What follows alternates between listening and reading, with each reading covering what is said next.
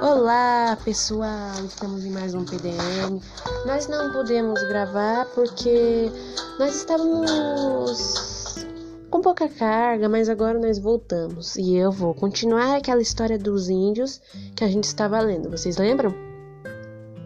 Na manhã seguinte, o caçador voltou à passagem, traçou uma longa corda com fios e desceu até outro mundo. Foi parar no meio de uma aldeia, onde uma linda jovem o acolheu e deu boas-vindas tão surpresa em vê-lo descer do céu quanto ele de encontrar uma criatura tão bela e amável.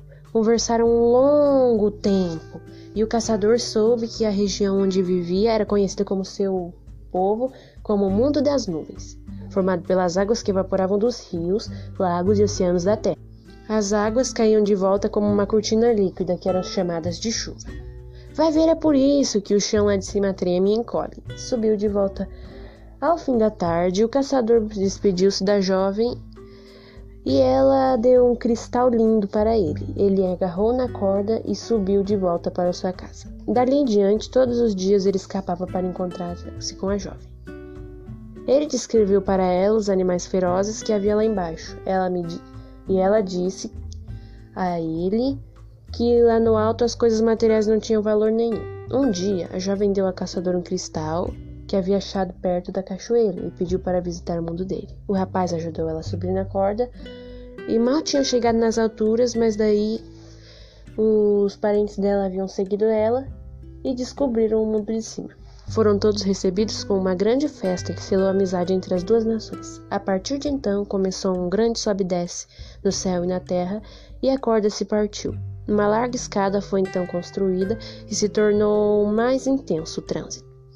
O povo lá de baixo, indo toda hora divertir-se nas nuvens, deixou de lavrar a terra e de cuidar do gado. Os habitantes lá de cima pararam de caçar pássaros e começaram a pegar as coisas que as pessoas lhe traziam lá de baixo, ou presentes que desciam eles mesmos para buscar.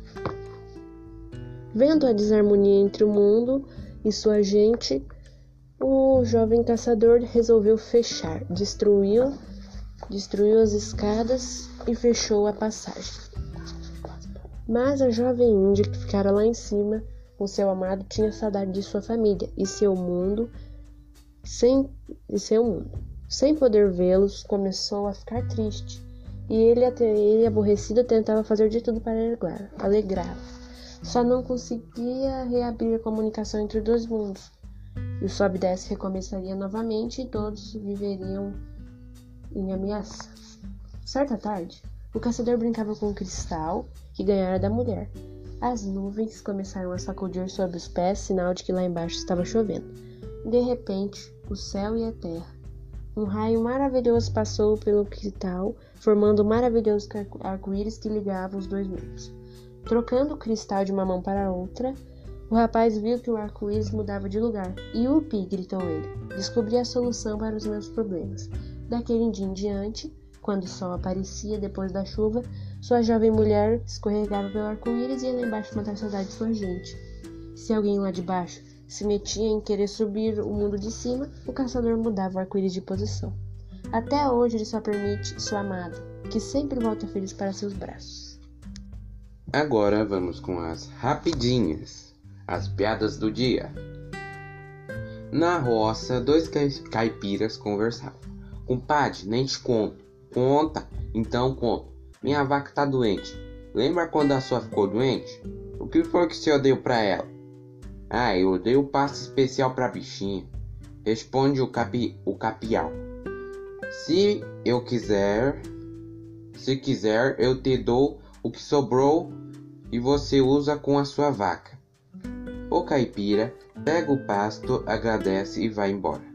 Uma semana depois ele encontrou de novo o compadre e disse: Compadre, nem te conto. Diz caipira triste e cabisbaixo. Eu dei o mesmo pasto pra vaca e ela morreu.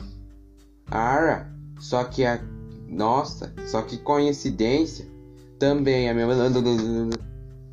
Compadre, nem te conto. Diz o caipira triste e cabisbaixo. Eu dei o mesmo pasto para a vaca e ela morreu. Ara, só que coincidência, a, a minha também. Pessoal, estamos quase acabando.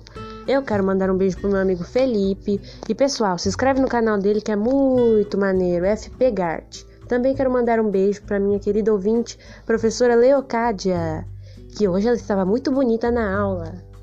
Vamos falar um pouco sobre BBB. Só faltam nove dias, pessoal. Está Oito ficando com hoje. Está ficando mais tenso a competição lá. E agora também temos uma nova série, No Limite. Eu estou doidinho pra É assistir. reality. Ah, desculpa aí, pessoal, pela leitura da piada. É que hoje a gente tá improvisando, né? É, hoje Foi nosso difícil. podcast foi tudo no improviso.